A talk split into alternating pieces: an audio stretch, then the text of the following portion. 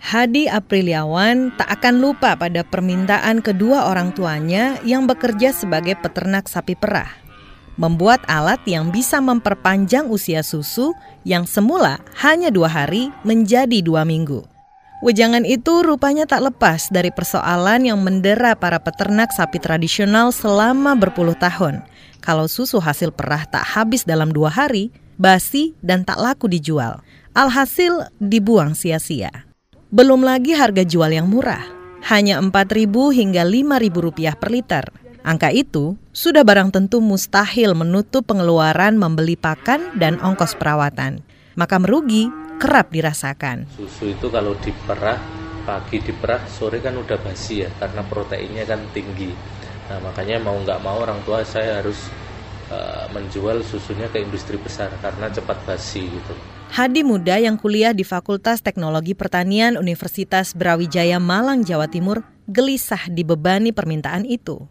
Tapi ia tak menyerah. Ia lantas mencari-cari bacaan yang mengulas tentang pengawetan.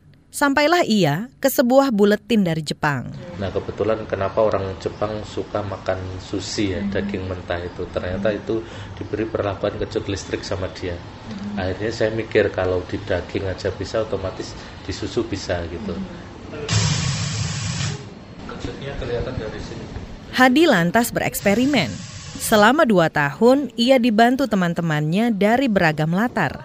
Elektronik, kedokteran dan nutrisi, merangkai sebuah alat. Nama alat ciptaan Hadi itu susu listrik atau orang-orang mengenalnya dengan nama Sulis. Di kantornya, ia menunjukkan pada saya sebuah tabung yang bisa memuat 100 liter susu terbuat dari stainless steel dirangkai dengan kotak persegi elektro di atasnya. Di kotak itu ada tombol-tombol yang fungsinya sebagai daya, pengaduk, timer elektrik, dan yang terpenting, kejut. Dengan susu listrik, maka bakteri pada susu bisa ditekan sekecil mungkin. Hasilnya, susu bisa bertahan sampai 2 minggu. Jika berada di suhu 5 sampai minus 20 derajat Celcius, awet hingga 6 bulan. Bakteri kan ada dua macam, bakteri yang tahan panas sama bakteri yang tidak tahan panas. Nah, yang tahan panas itu dia nggak mati di suhu tinggi. Jadi dia matinya pakai kejut listrik ini. Nah, anggaplah ini bakteri ya. Dia kena tembakan elektron dia akan lubang-lubang dinding selnya lubang-lubang termasuk ion lama-lama dia menggelembung besar akhirnya dialisis mati gitu. Selama menyempurnakan temuannya itu biaya sekitar 3 juta hingga 4 juta rupiah diambil dari kantongnya sendiri dan sisanya hasil menang lomba kreativitas mahasiswa. Dua tahun rampung, ia uji coba ke peternak, tapi Hadi mesti menelan kecewa. Percobaan pertama kita gagal ya kita gagal hasilnya bukan malah malah bisa memperlama malah mempercepat susu itu basi gitu. Nah, itu ya pengalaman menarik juga sih. Hmm. Hingga pada 2011, Hadi melakukan uji coba kembali ke peternak di Malang. Kali ini hasilnya menggembirakan. Sejak itu, tersebarlah kabar susu listrik dari mulut ke mulut. Ia pun gencar memamerkan alatnya di media sosial.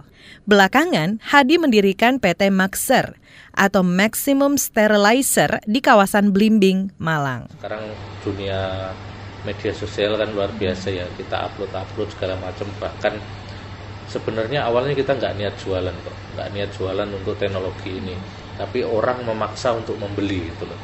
Nah dari situ kita bingung mau kasih harga berapa, nggak niat dijual ya wes, wes Mas Hadi ini mau tak beli berapa, kamu nyebutkan aja angkanya saya beli gitu.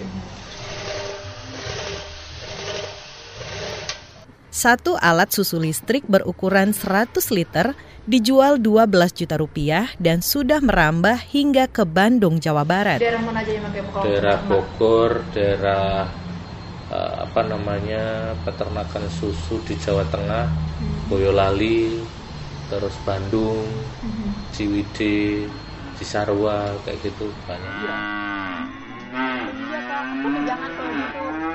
Pemilik peternakan skala medium, Yupono, sangat tertolong dengan alat buatan Hadi. Sebab usaha sapi perahnya yang dirintis sejak 10 tahun lalu akhirnya bisa diproyeksikan untuk produk minuman susu murni. Sangat terbantu kan Pak, karena kemarin hanya usia dua hari, karena bisa usia dua minggu.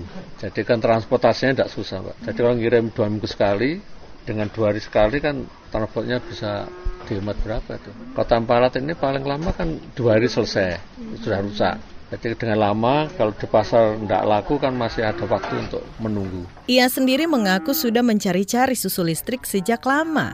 Sebab selama ini ia hanya bisa menjual susu murni ke industri kakap seperti Greenfield dan Nestle dengan harga murah. Padahal dalam sehari ia bisa memproduksi 30 liter. Kembali ke Hadi. Di usia yang masih muda, 28 tahun, ia berharap makin banyak penemuan-penemuan baru dari anak muda dan yang pasti dihargai oleh pemerintah. Nah, teman-teman ingatlah bangsa yang besar adalah bangsa yang mampu dan mau menghargai hasil karya anak bangsanya. Oleh karena itu, kita sebagai kaum pemuda harus tetap berprestasi, berinovasi, dan pantang menyerah. Demikian Saga KBR, saya Aika Renata.